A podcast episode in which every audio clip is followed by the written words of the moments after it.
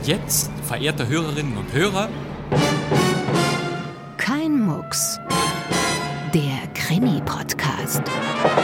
Aufmachen, Polizei. Keinen Schritt weiter, sonst schieße ich. Bleiben Sie stehen! Was ist denn passiert? Ich habe es nicht getan. beantworten Sie meine Frage. Das ist Anstiftung zum Mord. Stimmt das? Nein, das ist nicht wahr. Sie sind ein Lügner. Woher wissen Sie das? Ich hatte keine Ahnung. Wie ist eigentlich Ihr richtiger Name? Gisela. Woher wissen Sie, dass das ein Mann ist? Meine Frau? Ich? Weg mit dem Revolver! Was denn, willst du ja mucksen?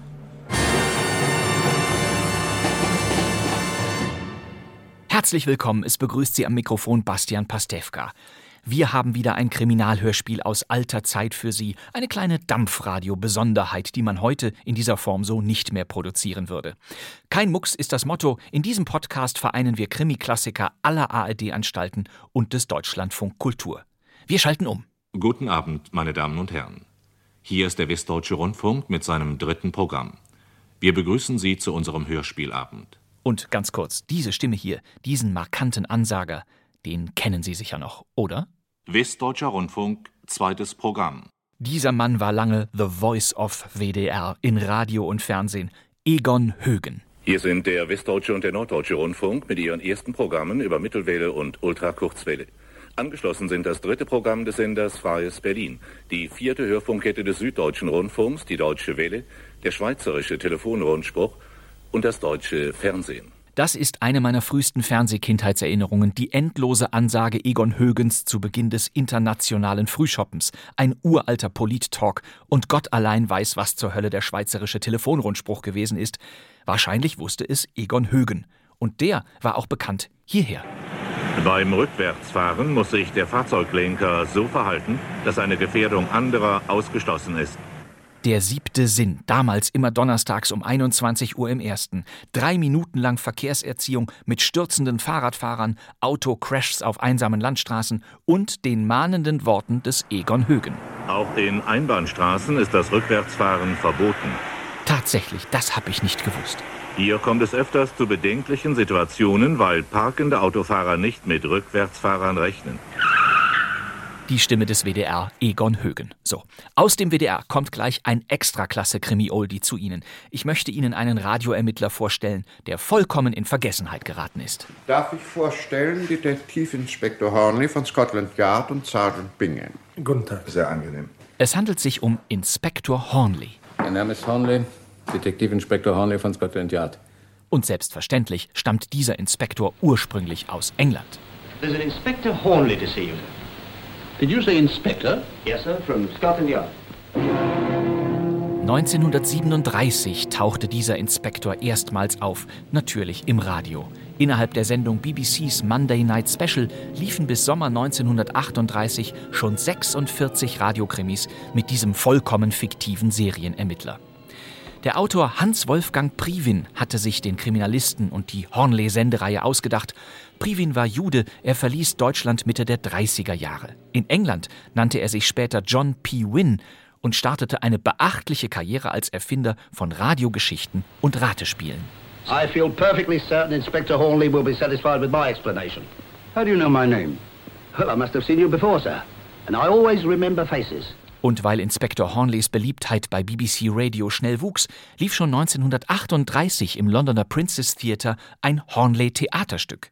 Ab 1939 entstanden gleich drei Hornley-Kinofilme, die deutlich komödiantischer daherkamen als die Radiovorlagen. You really are Inspector Hornley? Well, I'm beginning to wonder myself, sir. Gordon Harker spielte die Titelfigur mit hohem Sprachtempo und perfektem Timing, doch Hornleys Dauerassistent, Sergeant Bingham, wurde zum Star der drei schwarz-weißen Filme, verkörpert vom Komiker Alastair Sim. Hello? No, Inspector Hornley's not in. Well, he's busy in a very important job. Und eben jener Alastair Sim soll es gewesen sein, der 1941 das Ende der Hornley-Kinoreihe besiegelte, denn die Filme waren so beliebt, dass er Sorge hatte, für immer auf die Rolle des tumben schottischen Polizeiassistenten Bingham festgelegt zu sein. Tatsächlich drehte Sim später viele weitere Komödien und wurde zu einer der ersten Comedy-Legenden des Königreichs. Die Hornley-Filme gelangten nie nach Deutschland, ganz im Gegensatz zu den Hörspielen. Hornley hier. Nein, Nein, Herr Chefkommissar, wir haben noch nichts weiter gehört. Das Außergewöhnliche an den Inspektor Hornley Radiokrimis von Hans-Wolfgang Privin bzw. John P. Wynne war ein ganz besonderer Kniff, der weder im Hornley Theaterstück noch in den Kinofilmen zum Tragen kam. Die Krimis luden das Publikum am Empfänger zum Mitraten ein. Liebe Hörer, heute können Sie wieder zusammen mit Inspektor Hornley Detektiv spielen. Wie Sie wissen, sind diese Hörspiele so aufgebaut, dass jeder aufmerksame Zuhörer aufgrund der Aussagen und Indizien zu einem gewissen Zeitpunkt den Täter ermitteln kann. Ja, in den Hornley-Krimis sind Sie der Kommissar. So erklärt es uns hier der Regisseur Walter Netzsch im Studio des Bayerischen Rundfunks. 1960 entstand in München eine Staffel mit Inspektor Hornley-Hörspielen zum Mitraten. Hornley hier. Wer? Aha. Jawohl. Ja, ich lege auf. Der herrlich knarzige Paul Dahlke spielte den Hornley zunächst in sieben Krimifolgen. Ab 1962 entstanden dann gleich drei weitere Staffeln. Jetzt mit Karl Schönböck in der Titelrolle. Was wünschen Sie? Der Inspektor Hornley von Scotland Yard untersuche ah. diesen bedauerlichen Todesfall. Karl Schönböck, ein Ufer-Filmstar mit einer beträchtlichen Liste an Heimat- und Singspiel-Schnulzen-Filmauftritten. Die Fans des Helmut-Dietl-Films Stonk oder der Professor Capellari-Krimireihe des ZDF haben Schönböck sicher sofort vor Augen. Ich weiß jetzt, wer der Mörder war. Nein, was? Nur, ja, er hat, wie das so oft der Fall ist, einen ganz dummen Fehler gemacht, der sein ganzes Spiel aufgedeckt hat.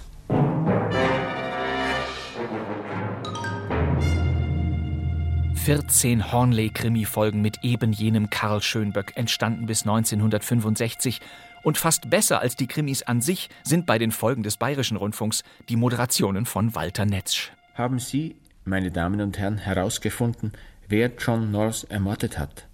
Wissen Sie warum und wie? Sie können jetzt selbst kombinieren und überlegen. Wir spielen eine kleine Musik dazu und dann hören Sie die Lösung dieses Falles. Doch trotz des scheinbar einfachen Spielprinzips dieser Hörspielreihe wollte das Radiopublikum damals offenbar selbst aktiv werden. Bitte tun Sie es aber nur im Familien- oder Bekanntenkreis. Es hat keinen Sinn, uns zu schreiben. Wir bringen ja die Lösung selbst noch heute nach einer kurzen Musikunterbrechung. Ist das nicht großartig? Bitte schreiben oder telefonieren Sie jedoch Ihre Lösung nicht uns. Wir können damit nichts anfangen. Ja, da haben die bayerischen Hörspielfans angerufen oder Post geschickt, weil sie glaubten, es noch besser zu wissen als der Inspektor. Doch die Ratespiele wurden immer sofort aufgelöst, es gab nichts zu gewinnen und die Beweislage war stets eindeutig. Ja, wie gesagt, meine Herren, der Mörder hat einen Fehler begangen. Oder, um genau zu sein, zwei Fehler. So ist das auch in unserem Hornley-Hörspiel, das wir gleich senden. Die Hornley-Radio-Adaptionen des Bayerischen Rundfunks sind nicht die einzigen, die es gab. Schon 1957 startete der Westdeutsche Rundfunk seine Inspektor Hornley auf der Spur Hörspielreihe und damit die erste, die im deutschsprachigen Raum produziert wurde. In jeder Folge als Inspektor zu hören der Schauspieler Helmut Peine. Guten Morgen, ich bin Kriminalinspektor Hornley und das ist mein Assistent Sergeant Bingham. Sie. Helmut Peine war eigentlich ein Hörspielveteran des Norddeutschen Rundfunks. In der langjährigen Krimireihe Die Jagd nach dem Täter spielte er abwechselnd Kommissare oder Schurken. Auch in NDR-Fernsehkrimis wie Stahlnetz war Helmut Peine zu sehen. Detektivinspektor Hornley und Sergeant Bingham. Ich persönlich würde Helmut Peine aus tausend Stimmen heraushören. Das liegt an einem Kinderhörspiel, das ich als Grundschüler rauf und runter gehört habe. Hier ging mir Peine durch Mark und Bein und zwar in der ersten Hörspielfassung des Erich Kästner Klassikers Emil und die Detektive. Emil Tischbein ist mein Name. Sehr angenehm, ich heiße Grundeis. Hier spielte Peine den Schurken des Stücks, Herrn Grundeis. Na, wie wär's mit ein Stückchen Schokolade, junger Mann? Hm? Danke. Ich bin so frei. Und dieser Herr Grundeis wird dem kleinen Emil im Zug sein Geld stehlen. In Berlin gibt's lauter solche Sachen. In Berlin? uh, Helmut Peine 1962 in diesem Kästner-Hörspiel der Deutschen Grammophon aus Hamburg. Ein Hörspiel, das sicher viele ehemalige Kinder meiner Generation noch erinnern können. Mein Name ist Hornley, Detektivinspektor Hornley von Scotland Yard. Das ist mein Mitarbeiter Sergeant Bingham. Und das ist Major Radcliffe. Sehr angenehm. Ja, zurück zu unserer Reihe. Helmut Peine war der erste deutschsprachige Radioinspektor Hornley. Bingham, Sie versuchen aus Missers herauszuholen, was Sie nur können. Wir treffen uns in meinem Büro. Aber die frühen Hornley-Hörspielrate-Krimis des WDR aus den 50ern sind verschollen. Lediglich sechs Folgen des Jahres 1963 sind erhalten Und eine davon haben wir jetzt für Sie. Der Mann mit dem Tiroler Hut ist der Titel dieses Ratekrimis. Der Kriminalfall ist in sich abgeschlossen und Sie können tatsächlich mitraten. Wir bringen den gesamten Fall auch mit der eingebauten kurzen Denkpause. Hören Sie genau hin, wenn Sie wollen, dann kommen Sie vielleicht auf die Lösung. Alles weitere erklärt Ihnen jetzt Werner Runzhagen und ich habe nachher noch eine weitere wunderbare Hornley-Überraschung für Sie. Der Mann mit dem Tiroler Hut. Viel Vergnügen. Inspektor Hornley auf der Spur. Heute der Mann mit dem Tiroler Hut.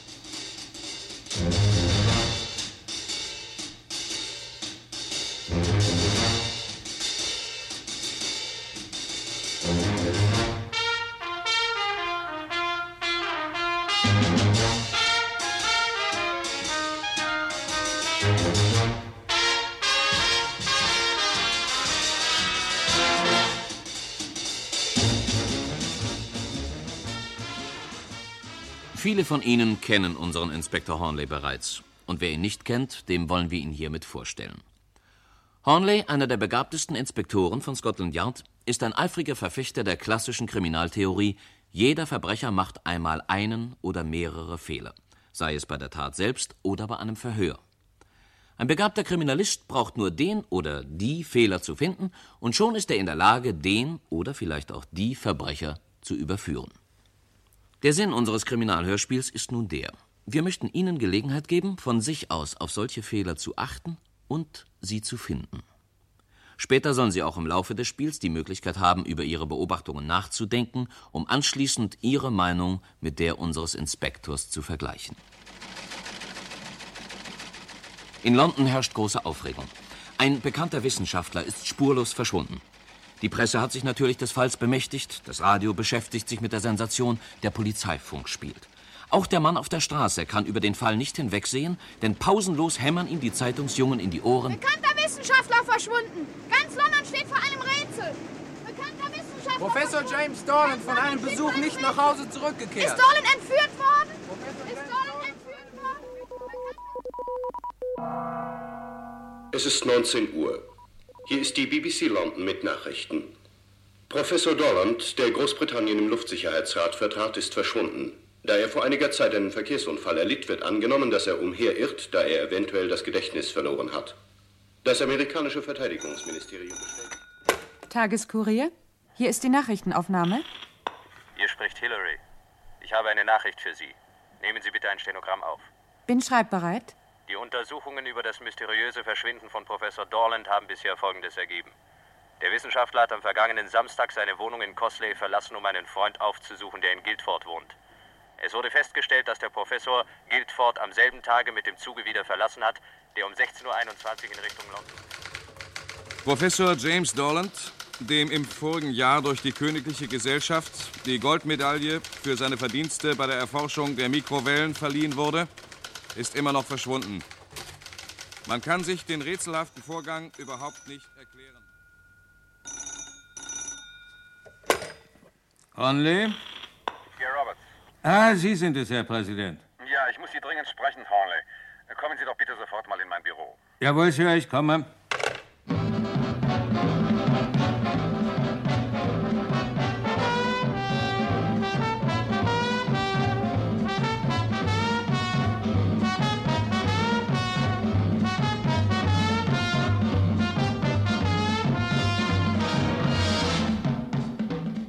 Bitte nehmen Sie Platz, Inspektor. Dankeschön.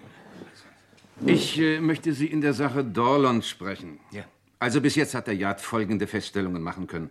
Wenn ich Sie mit der Aufklärung betraue, muss ich sich ja ins Bild setzen, was bisher ermittelt worden ist. Ja, bitte, Herr Polizeipräsident. Also bisher steht Folgendes fest. Dorland verließ sein Haus in Cosley um 10 Uhr am Sonnabendmorgen. Er fuhr dann mit dem Zug um 10.15 Uhr nach London, nahm die Untergrund zum Bahnhof Waterloo und fuhr von dort mit der Eisenbahn nach Guildford, wo er kurz nach 12 Uhr ankam. Ich bin bereits darüber informiert, Herr Präsident. Sie gestatten. Dorland verbrachte den Nachmittag mit seinem Freunde Holting. Sie aßen in Guildford in einem Hotel zu Mittag und trennten sich am Bahnhof, von wo aus Professor Dorland um 16.21 Uhr nach London zurückfuhr. Ja. Und das ist das letzte Mal, dass ihn jemand gesehen hat. Herr Präsident, ich werde mit der Aufklärung des Falles unverzüglich beginnen. Honley, die Sache ist eine Angelegenheit von größter Wichtigkeit, eine Sache von höchstem Staatsinteresse. Der Professor muss gefunden werden. Er ist eine außerordentlich wichtige Persönlichkeit. In einem äh, gewissen Ministerium tut sich was wegen seines Verschwindens. Dort hat man mir natürlich nicht alle Einzelheiten geben können, aus Gründen der Geheimhaltung. Aber ja. man hat durchblicken lassen, dass Dolan schon seit längerer Zeit an einem Radargerät arbeitet, das unsere bisherigen Ansichten und Erfahrungen über Radar- und Funkpeilung grundsätzlich ändern wird. Ah? Das Gerät soll angeblich so leistungsfähig sein, dass man mit seiner Hilfe Geschosse oder Flugzeuge in der Luft auf einer doppelt so weiten Entfernung orten kann wie mit den bisherigen Geräten. Ach. Aber wie gesagt, mehr kann ich Ihnen darüber nicht sagen. Nur immer wieder das eine, Dorland muss gefunden werden. Ja, ähm, ist etwas bekannt, äh, ob er etwa irgendwelche politischen Auslandsverbindungen hatte? Und Sie meinen, dass er vielleicht hinter dem eisernen Vorhang verschwunden sein könnte? Ja, das wäre doch immerhin eine Möglichkeit. Ich habe das den Leuten im Ministerium gegenüber auch erwähnt. Aber Sie sagen mit größter Bestimmtheit, dass das völlig unwahrscheinlich wäre.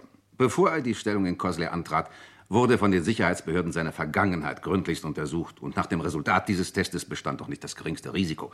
Gut, Herr Präsident. Ich danke Ihnen für Ihre Informationen. Also los, Hornley, machen Sie sich sofort an die Arbeit. Sie sind unser bestes Pferd im Stall. Sie haben völlig freie Hand. Die Hauptsache ist, Dorland muss gefunden werden. Und zwar so schnell wie möglich.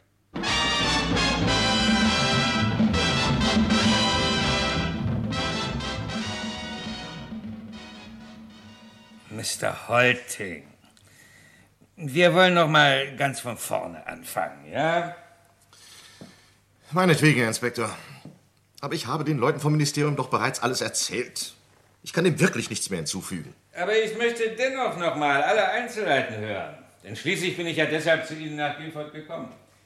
Mein Assistent, Sergeant Bingham hier, wird ein paar Notizen machen, damit wir alles schwarz auf weiß haben. Haben Sie einen Block, Bingham? Schon bereit, Herr Inspektor. Entschuldigung. Also gut. James Dorland ist ein alter Freund von mir. Ja. Ich kenne ihn seit über 25 Jahren, seit wir zusammen studierten. Ich habe ihn jahrelang nicht gesehen, bis ich ihn vor einiger Zeit ganz zufällig in London wieder traf. Wir begossen unser Wiedertreffen natürlich. Sie wissen ja, wie das so ist, Herr Inspektor. Er lud mich ein, ihn in seinem Heim in Cosley zu besuchen.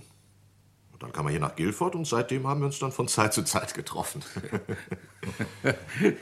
Hatte er Ihnen erzählt, mit welchen Forschungsarbeiten er sich speziell befasst? Inspektor, erkennen Sie meinen Freund Dorland aber schlecht. Selbst der erfahrenste Geheimagent wird aus ihm nichts herausbekommen.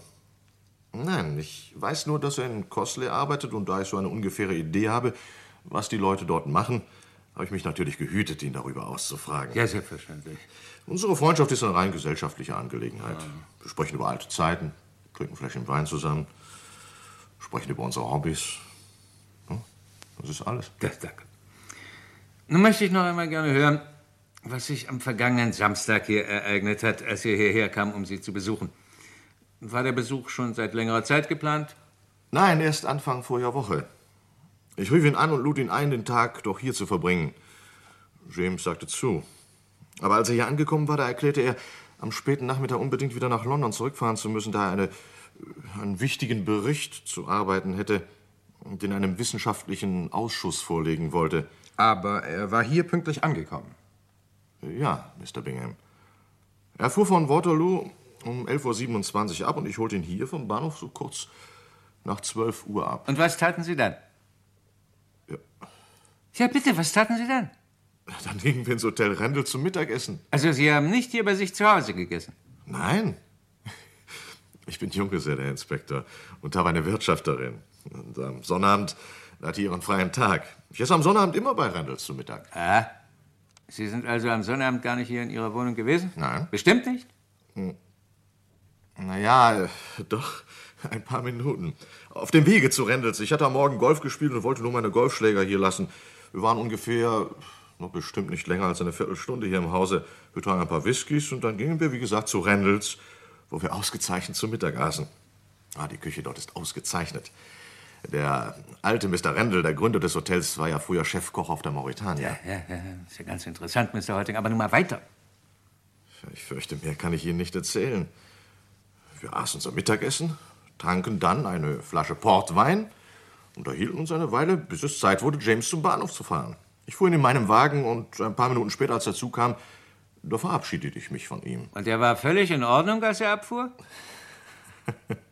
Das hängt davon ab, was Sie unter völlig verstehen, Herr Inspektor. Wie ich Ihnen sagte, tranken wir hier erst ein paar Whiskys, dann tranken wir einen ausgezeichneten 53er Nuit Saint-Georges im Hotel und schließlich noch eine Flasche Portwein nach dem Essen. Aha. Ja, missverstehen Sie mich bitte nicht. Ich meine nicht etwa, James wäre betrunken gewesen. Er torkelte nicht. Er war völlig normal. Aber einen kleinen Schwips hat er wohl doch. Sprach er mit Ihnen vielleicht darüber, dass er Sorgen hätte? Etwa Geld- oder Familiensorgen? Nein. Soweit ich das beurteilen kann, war bei ihm alles in bester Ordnung. Ich hatte nicht den Eindruck, dass er irgendwelche Sorgen haben könnte. Haben Sie vielleicht so etwas herausgefunden? Die Fragen stellen wir, Mr. Harding. Entschuldigen Sie, natürlich verstehe ich Ihr Interesse an dem Fall. Aber Sie müssen auch verstehen, dass wir über die Ergebnisse unserer Untersuchung nicht sprechen dürfen. Können Sie uns sagen, Mr. Holting, wie Professor Dorland gekleidet war? Lassen Sie mich mal nachdenken. Er trug einen braunen Mantel. Ach ja, und so einen komischen Hut mit einer kleinen Feder drauf. Meinen Sie einen Tiroler Hut? Das ist aber lustig, so einen habe ich auch. Sergeant. Verzeihung, Sir. Also sein Anzug war. Tja, ich weiß wirklich nicht mehr genau. Er hatte einen dunklen Anzug an. Aber ob er schwarz oder dunkelblau war, das weiß ich wirklich nicht mehr. Und an sonst was erinnern Sie sich nicht? Nein. Nur an seinen Regenschirm, äh, den er übrigens bei Randalls stehen ließ. Ich musste noch zurücklaufen und ihn holen, da es gerade zu regnen angefangen hatte. Können Sie uns irgendwelche weiteren Angaben machen, durch die wir ihn eventuell identifizieren könnten? Er trug eine Brille, hatte einen Schnurrbart, wie Sie wahrscheinlich schon wissen, und auf dem kleinen Finger seiner rechten Hand trug er einen Siegelring. Den Ring hat er schon als Student, solange ich ihn kannte. Ich glaube, er gehörte ursprünglich mal seinem Großvater. Es ist behauptet worden, dass er durch den Autounfall, den er vor einiger Zeit hatte, an Gedächtnisschwund leiden könnte. Ja, das kommt gelegentlich vor. Ich bin Apothekerinspektor, nicht Arzt. Aber ich kenne natürlich auch Fälle, wo Leute plötzlich das Gedächtnis verloren haben, ohne dass ein sichtbarer Grund dazu vorlag. Ich habe immer gehört, sowas käme häufig nach einem Schock vor. Ja, aber die Wirkung so eines Schocks kann eine lange Zeit brauchen, bis sie sich bemerkbar macht. Und bei meinem Freund Dorland. Nein, ich wüsste nicht. Das bisschen Vergesslichkeit. Er war eben zerstreut, wie alle Wissenschaftler. Also, Sie hatten nicht den Eindruck, dass irgendetwas mit ihm nicht in Ordnung war? Nein, ich sagte Ihnen ja, er war völlig normal, sehr vergnügt. Und wir hatten gerade beschlossen, uns nächste Woche wiederzutreffen, aber in London. Aha. Ja. Ich glaube, das ist alles, was ich im Moment wissen möchte, Mr. Halting. Vielen Dank. Es tut mir leid, dass wir Sie so lange aufgehalten haben. Aber Inspektor, das macht doch wirklich nichts.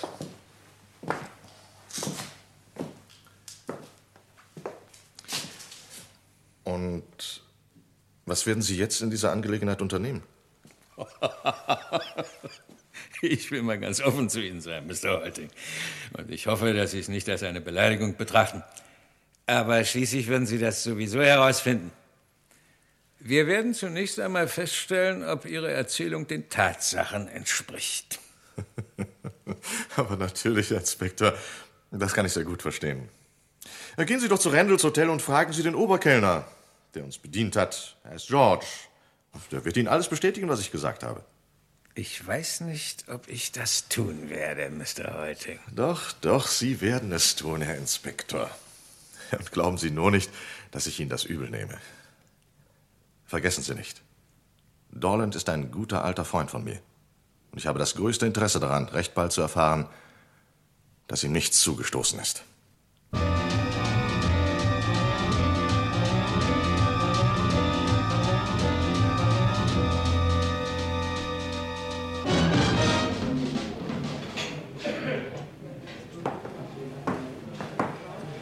Sind Sie der Oberkellner hier?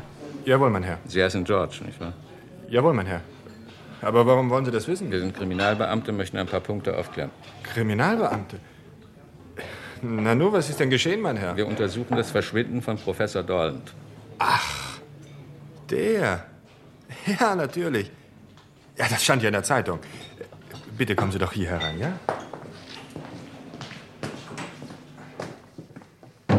Dankeschön. Zunächst einmal, wie heißen Sie? Aber ich habe ihm doch schon bestätigt, dass ich George heiße. Bitte den ganzen Namen, wir wollen ihn protokollieren. Na schön. Martin. George Martin. Wie lange sind Sie hier schon angestellt? Ungefähr zwölf Jahre. Kennen Sie Mr. Holting, den Apotheker hier in Guilford? Ja, natürlich kenne ich ihn. Er war das letzte Mal am vergangenen Samstag hier. Er ist ein Stammgast des Hauses. War er am letzten Samstag alleine hier? Nein, er war in Begleitung eines Herrn. Ist Ihnen der Name des Herrn bekannt? Nein, nein. Aber ich hörte, dass Mr. Holting ihn im Gespräch Jimmy nannte. Jimmy? Das ist ja der Kosename von James, Sir. Ja, können Sie ihn beschreiben, Mr. Martin? Wen, Mr. Holting? Nein, seinen Freund. Oh, er war ungefähr so groß wie ich, vielleicht 1,78. Hatte einen kleinen Schnurrbart, schütteres Haar. Sie haben aber ein gutes Gedächtnis. Ein idealer Zeuge. Ein Kellner bemerkt solche Dinge immer. Denn er sieht ja auf den Kunden herunter, wenn er serviert oder ihm die Speisekarte gibt. Was war denn noch? Lassen Sie mich mal nachdenken. Er las, er las die Speisekarte. Ja, ja, richtig, er trug eine Brille. Hatte er einen Ring oder irgendwelchen Schmuck? Ja, er trug einen goldenen Siegelring. An sich, wir haben ja sehr viele Gäste hier, kann man sich nicht immer an solche Einzelheiten erinnern, aber der Ring, der, der, der war so auffällig, den konnte man nicht übersehen. Er hat ja auch immer daran herumgespielt. Wissen Sie vielleicht auch noch, wie er gekleidet war? Also das kann ich Ihnen nun wirklich beim besten Willen nicht sagen. Na, versuchen Sie es doch mal. Ja, ich glaube, er trug einen blauen, einen dunklen Anzug.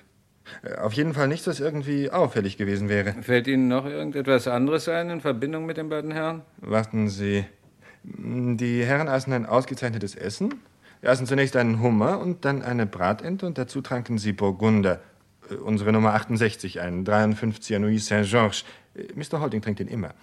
Hinterher hatten sie Käse und dazu tranken sie eine Flasche Portwein. Der, der andere Herr trank eine ganze Menge.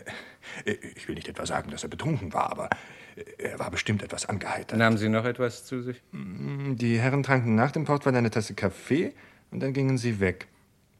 Oh ja, äh, Mr. Holding kam kurz darauf wieder zurück, um den Regenschirm zu holen, den sein Freund vergessen hatte. Das ist alles, was ich Ihnen sagen kann, Herr Inspektor. Vielen Dank, Mr. Martin. Sie haben genau das gesagt, was wir wissen wollten. Das stimmt mit dem überein, was wir bereits anderweitig erfahren haben. Wir sind Ihnen für Ihre Hilfe sehr dankbar. Äh, ach, noch was. Würden Sie übrigens Mr. Haltings Freund wiedererkennen, wenn Sie eine Fotografie von ihm sehen?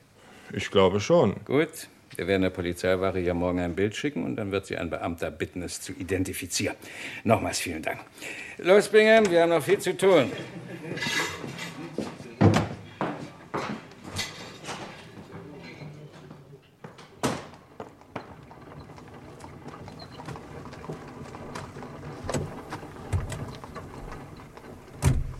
Also, Herr Inspektor, der Kellner hat alles bestätigt, was Holting uns gesagt hat. Stimmt, ja, stimmt. Und was tun wir jetzt? Jetzt fahren wir zum Bahnhof und wollen mal feststellen, ob der Professor auch dort gesehen wurde.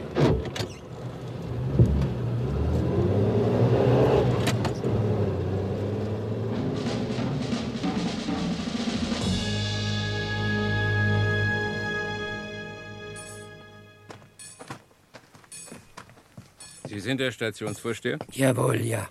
Wir sind von Scotland Yard mit einer Untersuchung beauftragt. Hatten Sie am vergangenen Samstag Dienst? Ja, warum? Kennen Sie den Apotheker hier in Guilford, Mr. Aber- Holting? Aber natürlich kenne ich Mr. Holting. Ich kenne ihn schon seit Jahren. War er am vergangenen Samstagnachmittag hier und äh, hat sich auf dem Bahnhof von einem Bekannten verabschiedet? Samstagnachmittag? Oh ja, jetzt erinnere ich mich. Ja, natürlich war er hier. Ich habe mich mit ihm und seinem Freund sehr angeregt unterhalten. Ach, das ist ja sehr interessant. Hm, Wir können sich vielleicht noch erinnern, worüber Sie gesprochen haben. Natürlich. Das war so. Entschuldigen Sie mich, das Streckentelefon. Ein ulkiger Vogel, Herr Inspektor. Ja? Ja. Ja, ja. PX 137, danke. Äh,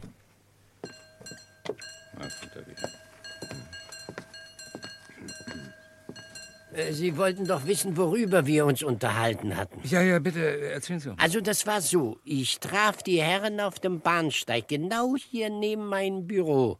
Und ich sagte, guten Tag, Mr. Holding. Mr. Holding antwortete, guten Tag, Mr. Miller. So ist nämlich mein Name, Miller. Ich sagte, leider schlechtes Wetter heute. Und Mr. Holding, ja, leider schlechtes Wetter heute. Das ist allerdings eine angeregte Unterhaltung. Bingham. Verzeihung, Sir. Und was sprachen Sie weiter? Oh, wir sprachen über dieses und jenes und plötzlich flog ein großes Flugzeug in ziemlicher Höhe Richtung London über unsere Köpfe hinweg. Ich sagte, das ist eine Boeing 707, aber Mr. Holdings Freund antwortete, das ist eine Komet 4. Ich hatte zufällig mein Fernrohr auf dem Fensterbrett meines Büros stehen. Das Fenster war offen. Ich nahm es, guckte nach oben. Dann sagte ich, Sie haben recht, mein Herr. Das ist eine Komet 4. Und dann, ja, dann kam der Zug. Der Herr stieg in ein Abteil erster Klasse ein. Das war alles. Können Sie uns den Mann vielleicht beschreiben? Hm, das ist schwer. Ich sehe hier auf dem Bahnsteig jeden Tag Hunderte von Menschen. Aber ich kann's ja mal versuchen. Der Herr, glaube ich, war etwas größer als ich. Ja, er trug einen braunen Hut mit einer Feder. Da sagt man Tiroler Hut zu, glaube ich. Er hatte einen kleinen Schnurrbart und trug eine Hornbrille. An sich war mit dem Herrn wohl alles in Ordnung. Man merkt ihm nicht etwa irgendetwas Eigentümliches an. Ja, Herr Inspektor, wenn Sie mich fragen, glaube ich, dass er sehr gut zu Mittag gegessen hatte. Er stolperte nämlich, als er in das Abteil einstieg. Aber Mr. Holding nahm ihn beim Arm und half ihm beim Einsteigen. Würden Sie ihn wiedererkennen? Das könnte möglich sein, glaube ich. Gut. Ach, übrigens, können Sie sich an die genaue Zeit erinnern, als Mr. Holdings Freund wegfuhr? Die Zeit, entschuldigen Sie einen Augenblick, ich muss den Zug abfahren. Ja, bitte schön.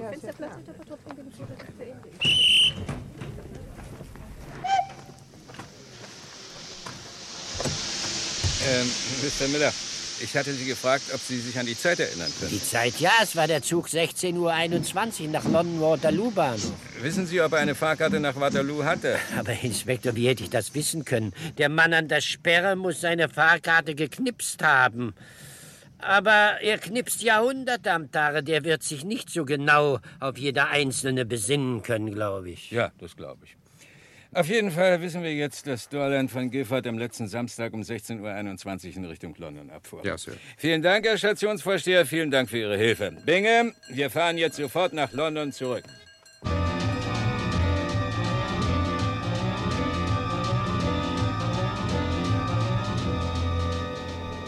Bingham, wenn wir nach London zurückkommen, fahre ich direkt nach Scotland Yard. Sie fahren zum Waterloo-Bahnhof und versuchen dort Feststellungen zu treffen. Bisher haben wir ja Glück gehabt, Herr Inspektor. Aber Waterloo ist ja nicht Guilford. Durch Waterloo passieren ja täglich eine Menge Leute, besonders samstags.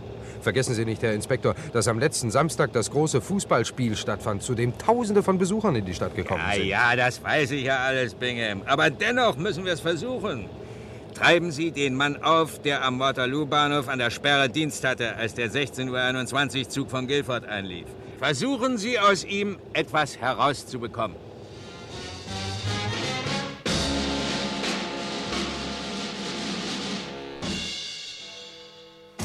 Guten Abend, Herr Inspektor. Ähm, Bingham, na, haben Sie Glück gehabt? Ja, stellen Sie sich das nur vor. Ich habe den Mann gefunden, der am letzten Samstag die Fahrkarten im Waterloo einsammelte. Und der hat Dorland mit Bestimmtheit identifiziert. Großartig. Er erinnerte sich an alle Einzelheiten. Den Schnurrbart, die Hornbrille, den braunen Mantel, den Siegelring, sogar an den Tiroler Hut. Na, nu. Das ist aber ein Zufall. Ja, der Mann, er heißt Whittaker, sagte mir sogar, Dorland hätte sich mit ihm eine ganze Weile unterhalten. Er habe ihn gefragt, wann der nächste Zug nach Cosley führe und wie man zum Bahnhof Victoria käme. Dann fragte ihn etwas über eine neue Diesellok, die gerade eingefahren war.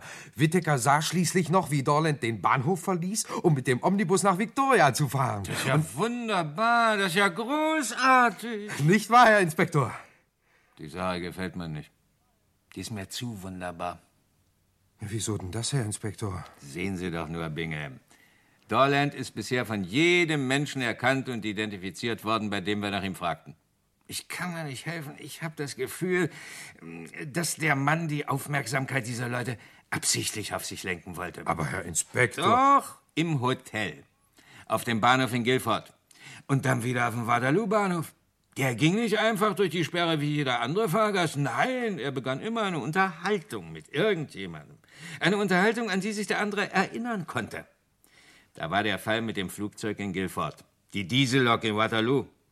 Wenn Dorland absichtlich Spuren hinterlassen wollte, hätte er es nicht besser machen können. Aber warum, warum sollte er denn Spuren hinterlassen? Das ist es ja. Warum? Warum? Tja, warum? Wissen Sie, dass Dorland eine Tochter hat? Nein. Doch. Die riefen mich gerade an. Sie sind natürlich über das Verschwinden Ihres Vaters schrecklich aufgeregt. Ich habe einen Wagen bestellt, um zu ihr zu fahren. Was, nach Cosley? Nein, sie hat ein möbliertes Zimmer in London. Sie studiert an der Londoner Universität. Sie sagt mir, sie führe nur ab und zu nach Hause. Sie sei auch gerade zum Wochenende in Cosley gewesen, als ihr Vater am Sonnabendmorgen weggefahren wäre. Sie wohnt nicht weit weg vom Yard und ich will gleich zu ihr hin. Äh, ach, äh, sollte sich irgendetwas ereignen, während ich weg bin, Ja? rufen Sie mich an. Miss Dorland hat Telefon. Hm? Die Nummer ist Westminster 8291.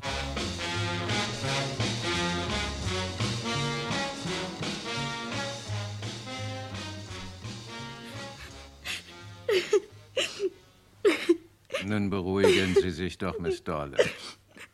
Man muss doch nicht gleich das Schlimmste annehmen. Schließlich verschwinden ja jeden Tag Leute. In Scotland Yard gibt es eine ganze Abteilung, die nichts anderes zu tun hat, als vermisste Personen zu suchen und zu finden. Sie haben keine Ahnung, wie viele Leute jeden Tag in ganz England als vermisst gemeldet werden. Ja, das weiß ich alles. Ich lese ja die Zeitungen. Aber wenn es einem selbst zustößt, dann macht man sich doch Sorgen. Das kann ich völlig verstehen, Miss Dorland. Ich habe ja schließlich einen ganz echten Grund, weswegen ich mir Sorgen mache, Herr Inspektor. Mein Vater ist zuckerkrank und er bekommt jeden Tag zwei Insulinspritzen. Am Morgen und am Abend. Ich habe nun festgestellt, dass er seine Spritze nicht mitgenommen hat. Sie liegt in einem kleinen Schränkchen im Badezimmer. Aha. Das ist ganz interessant. Sind Sie ganz sicher? Oh ja, ich rief Mrs. Marston heute Morgen an. Wissen. Es ist unsere Wirtschafterin. Und bat sie im Badezimmer nachzusehen. Sie bestätigte, dass die Spritze und die Insulinampullen in dem kleinen Schränkchen sind. Vielleicht hat Ihr Vater eine andere Spritze, die er mitnahm. Nein, bestimmt nicht. Er nahm immer die Spritze und Ampullen in ein und derselben kleinen Blechdose mit. Wenn er für länger als vier Stunden unterwegs war. Hat er sich die Insulininjektion immer selbst gemacht? Schon seit Jahren. Es liegt natürlich keinerlei Gefahr für ihn vor, Herr Inspektor, wenn er das Insulin regelmäßig bekommt. Ja. Aber ich wage nicht daran zu denken, was geschehen würde, wenn er es nicht kriegen sollte. Er würde wahrscheinlich bewusstlos werden. Ja, das könnte sein. Vielleicht ist es ein Fall von Gedächtnisschwund. Vielleicht ist er bewusstlos geworden und ist jetzt in einem Krankenhaus. Aber wo, weiß nur der liebe Himmel. Ja, deswegen bin ich doch so besorgt. Wir haben uns sowieso schon an alle Krankenhäuser in der Londoner Gegend gewandt. Aber bisher ohne jeglichen Erfolg. Wir können vielleicht annehmen, dass er weitergefahren ist, als wir glauben. Was wir bis jetzt wissen, ist, dass er am Sonnabendnachmittag auf dem Bahnhof Waterloo ankam.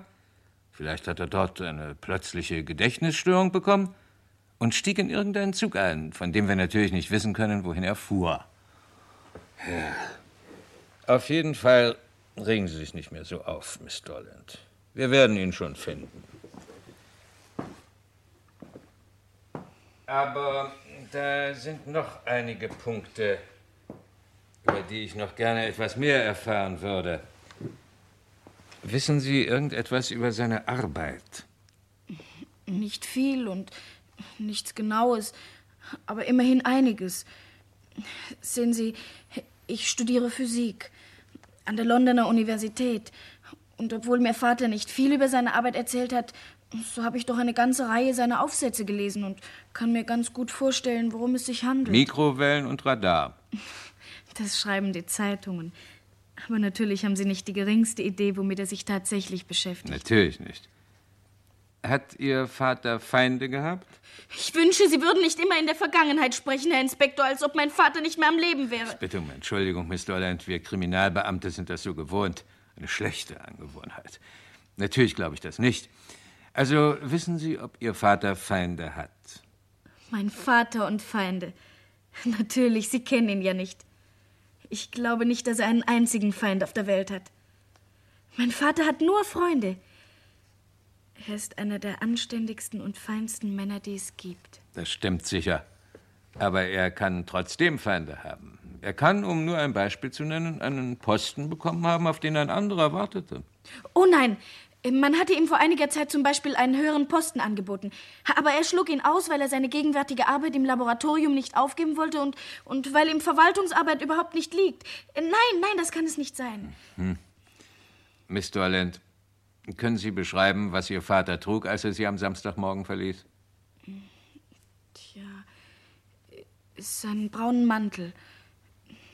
Und einen dunkelblauen Anzug, weil er ja am Abend in London einen Vortrag zu halten hatte. Trug er einen kleinen Hut mit einer Feder? Ja, ein Tiroler Hut. Wir haben ihn voriges Jahr im Urlaub in Innsbruck gekauft. Uns wurde gesagt, Ihr Vater hat einen Schnurrbart. Das stimmt. Er trägt eine Hornbrille. Ja, er ist weitsichtig. Er braucht die Brille nur zum Lesen. Und außerdem trägt er einen goldenen Siegelring am kleinen Finger seiner rechten Hand. Stimmt. Der Ring ist ein altes Familienerbstück. Und der gehörte schon seinem Großvater. Haben Sie eine Fotografie von Ihrem Vater? Aber natürlich, ich habe ein ganzes Album mit Fotografien und Ferienbildern. Könnten Sie mir das Album geben? Ja, selbstverständlich. Wir suchen uns dann ein paar gute Bilder aus, lassen sie vervielfältigen und schicken sie an alle Polizeistationen des Landes. Außerdem wird unsere Presseabteilung sie an die Zeitungen schicken. Ein Mann kann doch heutzutage nicht einfach verschwinden, ohne eine Spur zu hinterlassen. Moment, Herr Inspektor. Westminster 8291. Ja. Ja, einen Augenblick bitte. Der Anruf ist für Sie, Herr Inspektor. Vielen Dank. Arle. Ah ja, Bingham. Ist ja nicht möglich. Wo sagen Sie? Ja, wo ist denn das? Bingham, wir müssen sofort hinfahren. Holen Sie mich in zehn Minuten in Miss Dorlands Wohnung ab und bringen Sie einen Haussuchungsbefehl mit. Wir dürfen nicht eine Minute verlieren. Verstanden? Was. Was ist denn? Ein kleiner Hut mit einer Feder wurde auf einem Feldweg in der Nähe von Bitstock in den Cotswolds gefunden. Vaters Hut. Ja. Und der Weg führt nur zu einem Einzelhaus. Und das gehört einem Physiker namens Petrowski.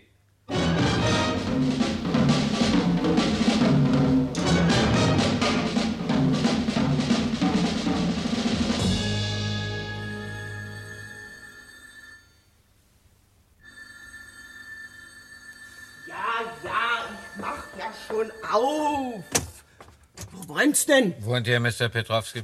Ja, aber wer sind Sie denn? Wir müssen ihn sprechen. Können wir eintreten? Ja, aber Herr Professor will jetzt nicht gestört werden.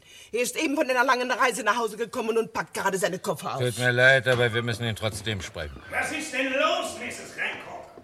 Können Sie nicht die Tür zumachen? Es zieht ja durchs ganze Haus. Nun, wer sind Sie? Was wollen Sie? Mr. Petrowski? Jawohl, das bin ich. Wir kommen von Scotland Yard. Ich bin Detektivinspektor Horney, das ist Sergeant Bingham. Können wir Sie ein paar Minuten sprechen? Ja, treten Sie ein. Bingham, bitte gehen Sie mit der Dame in die Küche. Ich möchte mich mit dem Professor ein wenig unterhalten. Aber ich muss jetzt nach Hause gehen. Mein Mann kommt in einer halben Stunde von der Arbeit nach Hause und ich, ich muss noch das Abendbrot richten. wird nicht lange dauern. Kommen Sie nur bitte in die Küche. Also, weswegen sind Sie hergekommen? Mr. Petrowski, wir haben Grund zu der Annahme, dass Sie mit dem Verschwinden von Professor Dorland zu tun haben. Was? Jimmy Dorland ist verschwunden? Ja, haben Sie nichts davon gehört? Die Zeitungen sind doch voll von der Geschichte. Ich bin gerade aus Australien zurückgekommen, Herr Inspektor, vor einer halben Stunde. Zwei Tage saß ich in einem Flugzeug und habe keine Zeitungen gesehen. Aber Sie kennen Mr. Dorland. Ja, aber natürlich. Ich kenne ihn sogar sehr gut. Bis vor einem Jahr habe ich mit ihm in Gosley gearbeitet. Und Sie sagen, Sie sind gerade jetzt aus Australien zurückgekommen? Jawohl, vor einer halben Stunde. Bitte, wann soll Jimmy Dorland denn verschwunden sein? Es wird angenommen am Sonnabendnachmittag nach 17 Uhr. Sonnabendnachmittag, 17 Uhr, englische Zeit. Ja. Hm, Das ist Sonntagnachmittag, 15 Uhr, australische Zeit. Da war ich gerade auf dem Weg zum Flughafen. Wenn Sie übrigens einen Zeugen dafür haben wollen, dass ich tatsächlich an Bord des Flugzeuges war, das Sydney am Sonntagnachmittag verließ, also Samstagnachmittag englische Zeit, dann fragen Sie den australischen hohen Kommissar in London. Wir sind zusammengeflogen und er kennt mich ganz gut. Ja, Herr Petrowski, wenn das tatsächlich der Fall sein sollte. Aber dennoch, etwas stimmt hier nicht. Und was ist das? Weswegen sind Sie denn überhaupt hierher gekommen? Der Hut von Professor Dorland ist auf dem Weg, der zu Ihrem Haus führt, gefunden worden. Wir nehmen an, dass der Professor den Hut selbst weggeworfen hat, um eine Spur zu hinterlassen. Oder der Hut fiel auf die Erde, als der Professor aus einem Auto herausgezerrt wurde. Und wo hätte man ihn in diese Einsamkeit sonst hinbringen können, wenn nicht in Ihr Haus, Mr. Petrowski? Das nächste Haus ist auch ein paar Kilometer entfernt. Also das ist sehr interessant, Herr Inspektor. Wirklich sehr interessant. Äh, Sehen Sie, ich beschäftige mich mit Raumphysik. Also platziert jemand Dorlands Hut in der Nähe meines Hauses, damit die Polizei sofort auf die Idee kommt, ich hätte damit etwas Das zu ist tun. alles schön gut, Mr. Petrowski, aber trotzdem müssen wir Ihr Haus durchsuchen. Das können Sie nicht. Das verbitte ich Sie Ihnen. wollen uns also eine Haussuchung nicht gestatten? Nein, ich widersetze mich einer solchen Maßnahme unter allen Umständen. Auch wenn wir einen Haussuchungsbefehl haben? Gut, meinetwegen suchen Sie. Vom Keller bis zum Boden graben Sie meinetwegen auch den Garten um. Das könnte sogar leicht möglich sein, Mr. Petrowski. Ach, tun Sie doch, was Sie wollen. Ich war drei Monate von zu Hause weg. Was weiß ich, was ich in dieser Zeit hier alles abgespielt habe. Das wird sich alles finden.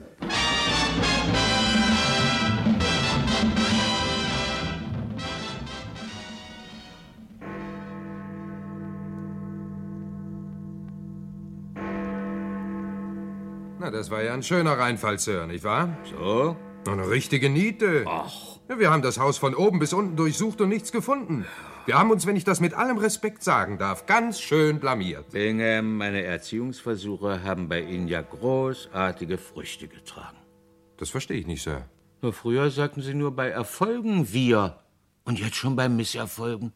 Wenn das kein Fortschritt ist. Im Übrigen haben Sie recht. Es sieht nach einem Misserfolg aus. Wenigstens für den Moment. Aber so rasch gebe ich nicht nach. Warten Sie mal, Bingham. Warten Sie mal. Bingham, ich bin ein Idiot. Jawohl, Sir. Äh, oh, pardon, Sir. Warum habe ich nur daran nicht vorher gedacht? Kommen Sie, Bingham, ich habe eine Idee.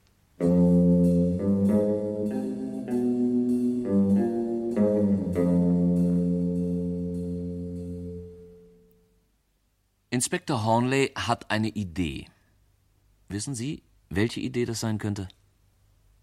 Wir machen wie immer etwas Musik und geben Ihnen wie üblich ein wenig Zeit, sich noch einmal die Handlung zu überlegen. Und dann, meine Damen und Herren, können Sie Ihre Lösung mit der des Inspektors vergleichen.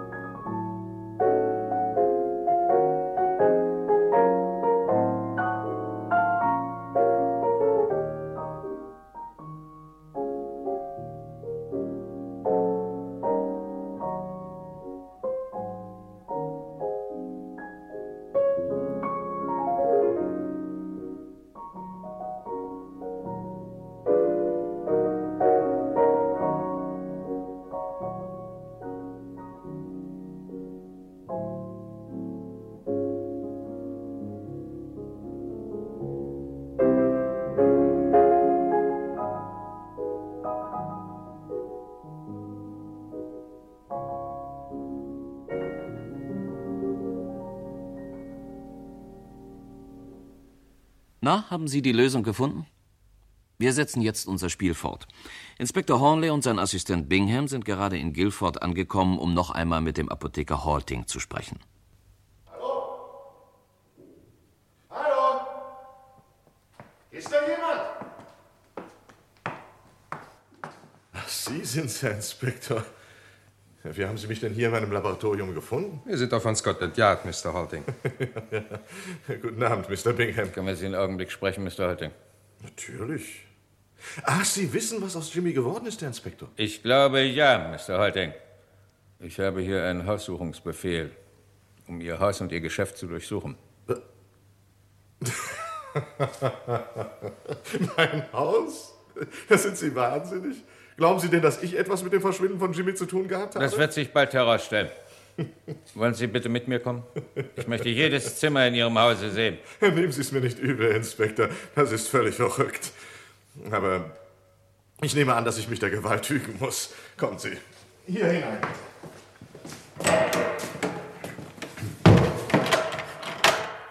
Verdammt! Und der Kerl hat uns eingeschlossen. Jetzt geht auch noch das Licht aus. Bingham, schnell, durchs Fenster. Ja. Wir müssen den Burschen kriegen. Da! Da ist er! Er läuft gerade hinten im Garten aufs Tor zu! Laufen Sie, Bingham! Fassen Sie den Kerl! Werde mir die größte Mühe geben, Sir!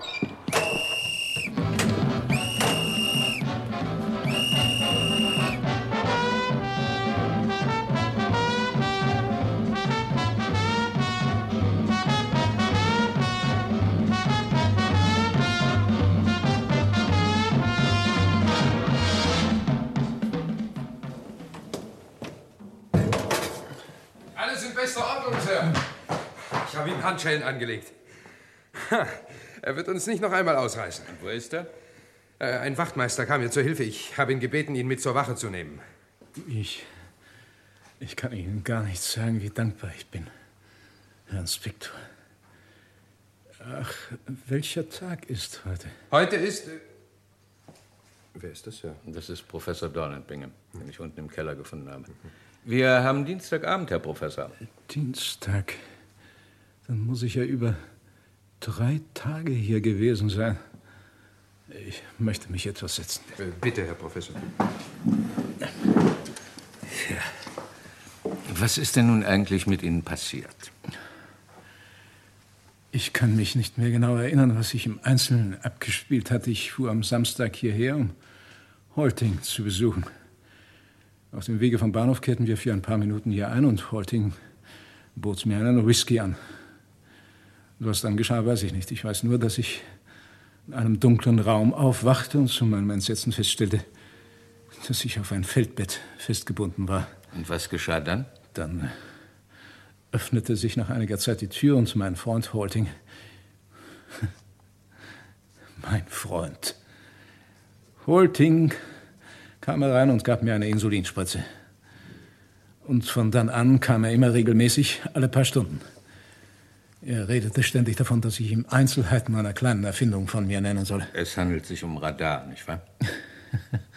Nun, Inspektor, die Herren sind von Scotland Yard. Sie werden nicht darüber sprechen. Ja, es handelt sich um Radar. Danke. Aber bitte weiter. Holting versuchte Sie zu veranlassen, ihm diese Erfindung zu verraten. Ja, erst bot er mir Geld an, gewaltige Summen. Und dann drohte er ihm damit, dass er mir kein Insulin mehr geben würde. Er hat es auch ein oder zweimal getan. Und erst als er sah, dass ich bewusstlos wurde, gab er mir wieder eine Spritze. Es war fürchterlich, Herr Inspektor, ganz fürchterlich. Ich dachte schon, ich würde nie wieder hier herauskommen. Den Holting sagte, ich würde sein Haus nicht lebendig verlassen, bis er alle Einzelheiten meiner Erfindung hätte. Ja. Und was er dann damit gemacht hätte, ist ja klar. Na, ich hoffe, die paar Tage haben Ihnen nicht allzu viel geschadet. Ach, nein, nein, nein, ich fühle mich schon wieder ganz wohl. Ja, freut mich. Aber wie kamen Sie nur auf den Gedanken, dass der Herr Professor hier versteckt sein könnte, Sir? Sergeant Bingham, das ist doch ganz einfach. Ich habe bloß ein bisschen nachgedacht. Also, es war so, meine Herren. Holting wollte ganz besonders gerissen sein. Und das war falsch. Nachdem er Sie, Herr Professor, in seiner Wohnung mit einem Whisky betäubt hatte, schloss er Sie im Keller ein. Dann fuhr er mit einem Komplizen, der sich schon in der Wohnung befand, zum Hotel Rendel und dort aßen die beiden zu Mittag.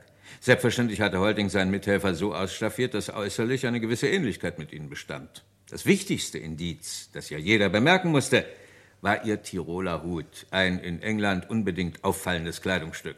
Holting hatte ihnen den Hut weggenommen und ihn seinem Komplizen gegeben, genauso wie den Ring. Und dann fuhren die beiden Männer zum Bahnhof.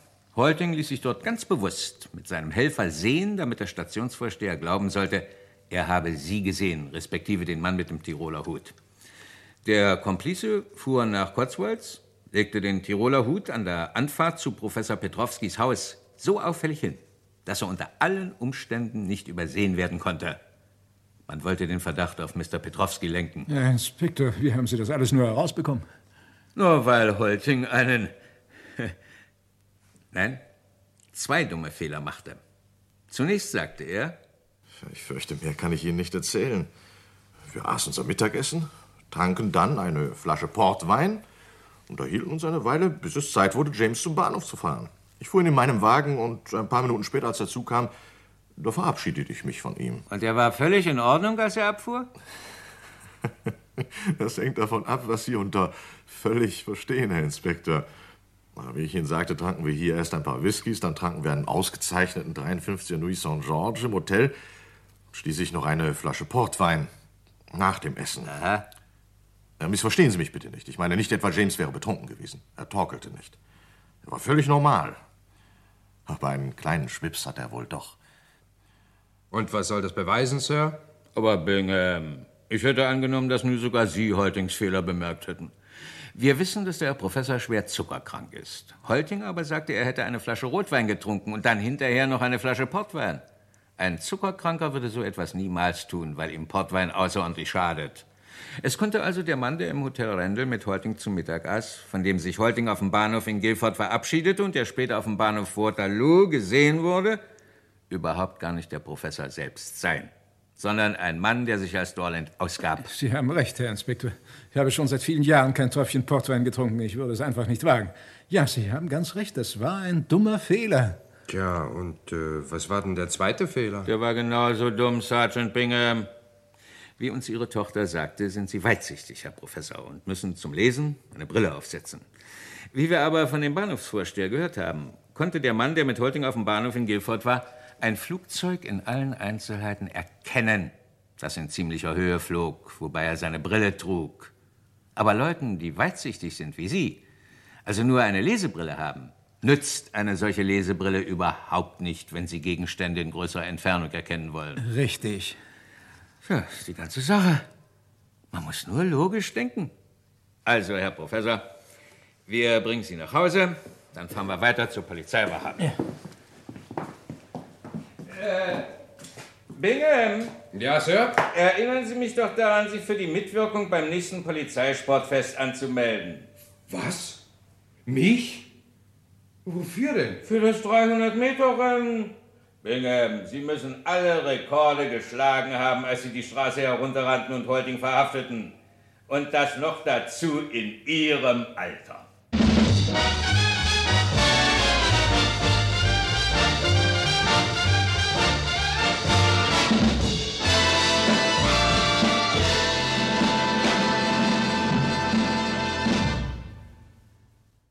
Aus der Reihe Inspektor Hornley auf der Spur hörten Sie Der Mann mit dem Tiroler Hut von John P. Wynne. Es spielten Inspektor Hornley Helmut Peine, Sergeant Bingham Harald Meister, der Apotheker Mr. Halting Alf Maholm, Stationsvorsteher Miller Harry Flato, Oberkellner George Martin Dieter Hufschmidt, Marion Dorland Lotti Krekel, Professor Petrowski Wolfgang Rottsieper, Mrs. Hancock seine Haushälterin Edith Worringen, Professor James Dorland, Alois Garg, Polizeipräsident Roberts, Kurt Faber, der BBC-Radiosprecher war Kurt Postel, die Telefonistin Ingeborg Schlegel, der Reporter am Telefon Bodo Primus, der Reporter an der Schreibmaschine Waldemar Müller und die Zeitungsjungen waren Michael Schiefeling und Ronald Stürzebecher. Die Einleitung sprach Werner Runzhagen, die Regie hatte Hermann Pfeiffer und dieses Hörspiel lief erstmals am 21. Juni 1963 im Westdeutschen Rundfunk. Wir kommen von Scotland Yard. Ich bin Detektivinspektor Horney, das ist Sergeant Bingham. Können wir Sie ein paar Minuten sprechen? Das war noch einmal Helmut Peine, als der dienstälteste deutschsprachige Radioinspektor Hornley. Ab 1957 entstanden für den WDR 24 Hörspielfolgen dieser Art, aber nur sechs davon sind erhalten. Aber damit ist die Geschichte dieses Klassikers noch nicht zu Ende erzählt. Einen Moment, bitte noch ein kleines Wort zu unserer Hauptfigur, zum Inspektor Hornley. Unser Inspektor ist wie alle Kriminalisten, alle durch die Bank, ein völlig normaler Mensch mit einem völlig normalen Verstand. Unser Inspektor Hornley, der leistet wirkliche Arbeit. Ja, jetzt wird es ganz verrückt, denn wieder geht es um Inspektor Hornley und hier stimmt uns der Schauspieler Paul Klinger ein. Nun, wir sind ja heute hier zusammengekommen, um einmal zu prüfen, ob auch wir scharfsinnig genug sind, Detektiv spielen zu können. Aber dieser Ausschnitt stammt nicht aus der Inspektor Hornley auf der Spur Hörspielserie des WDR, sondern aus der Inspektor Hornley greift ein Fernsehserie des WDR. 1961 entstanden ein paar Hornley-Rate-Krimis fürs erste Programm. Und bevor der Fall startete, sah man stets den Spielleiter Paul Klinger in einer kleinen Partygesellschaft. Ja, also heute wollen wir uns mal wieder einen Hornley-Film ansehen. Übrigens, äh, hat eigentlich beim letzten Mal einer richtig getippt? Ja, natürlich. Ja, ja, natürlich. Sie war ja der, der die Fehler entdeckte, das er es gemacht hatte und die dann zu seiner Entlarvung führten. Und selbstverständlich diente diese komplett geskriptete Fernsehrateparty als Anleitung für die Zuschauerinnen und Zuschauer. Ja, und wie wäre es eigentlich, wenn Sie uns heute einmal von vornherein sagen würden, auf wen wir besonders Acht geben müssen? Na, also, also da bin ich ganz entschieden dagegen. Ich werde Ihnen nichts verraten und Ihnen die Spannung nehmen. Ah, Achtung, es geht schon los. Vier Folgen dieser Hornley-Fernsehserie hat es gegeben und es ist fast schade, dass für diese kleine Zahl ein so fantastisches Musikthema komponiert wurde. Das Kölner Tanz- und Unterhaltungsorchester spielte unter der Leitung des Komponisten Kurt Herrlinger. Echte Außenaufnahmen von London waren zu sehen. Der Big Ben, der Piccadilly Circus, die Polizeistation, alles in Schwarz-Weiß. Und dann trat er auf. Inspektor Hornley. Ja, Guten Tag. was wünschen Sie? Inspektor Hornley von Scotland Yard. Kann ich Sie vielleicht mal ein paar Minuten sprechen, Mr. Sears? Ja, natürlich, kommen Sie rein. Haben Sie ihn erkannt? Ja, selbstverständlich spielte niemand anderes den Kriminalinspektor Hornley als Helmut Peine. Nehmen Sie doch Platz, Inspektor. War mein Wagen wieder mal falsch geparkt? Nein, es handelt sich um eine weit ernstere Angelegenheit, Mr. Sears. Ich komme wegen des Todes von Michael Jackson. Was? Ja, ich war auch überrascht. Helmut Peine spielte wieder den Hornley. Wahrscheinlich ist er der einzige Radiodetektiv, der hierzulande auch ein Fernsehdetektiv wurde. Wenn alle anderen Möglichkeiten eliminiert sind, dann muss die letzte, so unwahrscheinlich sie vielleicht zuerst auch klingen mag, die richtige sein. Das hat schon Conan Doyle in seinem Sherlock Holmes gesagt. Genau wie die Hörspiele ist auch die Hornley TV-Serie in Vergessenheit geraten. Das mag an den gemalten Studiokulissen gelegen haben, sicher aber nicht an den erstklassigen Gastauftritten, etwa von Siegfried Wischnewski, Magda Hennings, Irmgard Först oder Alf Marholm. Also, ich bin überzeugt, dass es Mord war. Und zwar Mord durch jemand, der Harrington aus uns noch unbekannten Gründen gehasst hat. Alf Marholm, den haben wir auch gerade im Hornley-Hörspiel erlebt als Apotheker Halting. Marholm ist ein Hörspielveteran, der uns an dieser Stelle schon oft begegnet ist. Und dasselbe gilt für diese Frau hier. Könnte es nicht so gewesen sein? Jemand war in Harringtons Zimmer, feuerte den Schuss ab, lief auf die Diele hinaus, wobei er die Tür hinter sich zuschlug. Nein, Molly, das leuchtet mir nicht ein.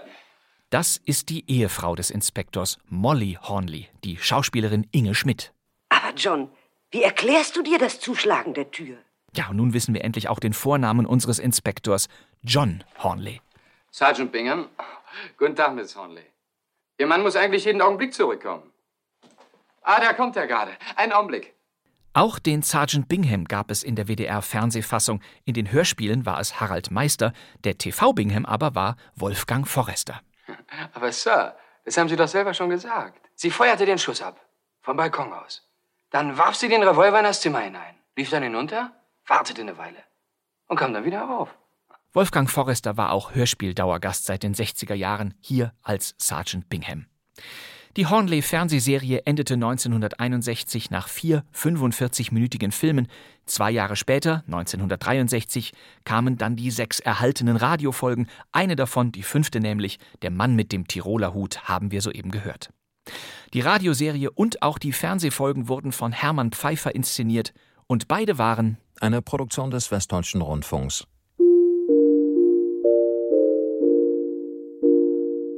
(1965) lief dann zum letzten Mal ein Hornley-Krimi im deutschsprachigen Radio. Es war die Abschlussfolge der eingangs erwähnten Serie des Bayerischen Rundfunks. Leider, meine Herren, habe ich Ihnen einige Aufregung nicht ersparen können. Allerdings. Aber das ist eben mein Beruf. Ich darf mich verabschieden. Nach 21 Folgen in vier Staffeln endete die bayerische Hornley-Krimiserie und Karl Schönböck verabschiedete sich. Im Mutterland England war die Serie Mitte der 60er Jahre längst Geschichte. Der Autor John P. Wynne hatte der BBC 1948 noch einen zweiten Radioermittler geschenkt, diesmal einen Juristen. Anwalt Gordon Grantley plaudert aus seiner Praxis. Und wieder erzählt Gordon Grantley aus seinem Leben einen interessanten Kriminalfall, der ein außergewöhnliches juristisches Problem aufwirft. Auch diese John P. Wynne-Reihe wurde vom WDR adaptiert, schon ab 1956, und sie war etwas völlig anderes. Kurt Leek verkörperte Gordon Grantley, einen Londoner Upper-Class-Anwalt. Nun, Sie sind also hierher gekommen, um sich den berüchtigten Grantley aus der Nähe anzusehen. Anwalt Gordon Grantley plaudert aus seiner Praxis war eine Art Wie würden Sie entscheiden fürs Radio.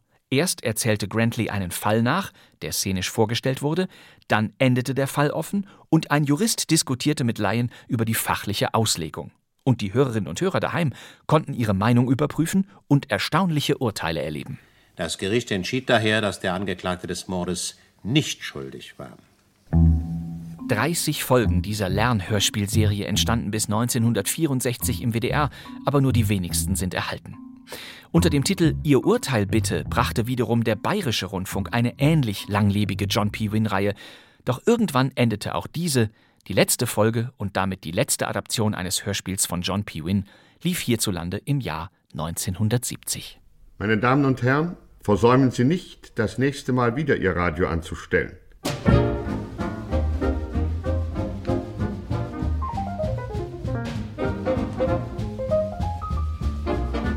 Das war kein Mucks, der Krimi-Podcast mit Hörspielklassikern. Wenn Sie wollen, können wir uns an dieser Stelle am nächsten Donnerstag wiederhören. Das wär's für heute. Alle Krimis, alle bisherigen Podcast-Ausgaben stehen für Sie in der ARD-Audiothek und natürlich überall sonst, wo Sie wollen. Und ich glaube, damit können wir für heute zum Schluss kommen. Ich danke Ihnen, meine Damen und Herren, wieder für Ihre Mitwirkung und ich glaube, wir sehen uns ja wieder in einer Woche. So ist es. Mein Name ist Bastian Pastewka. Danke fürs Zuhören. Tschüss.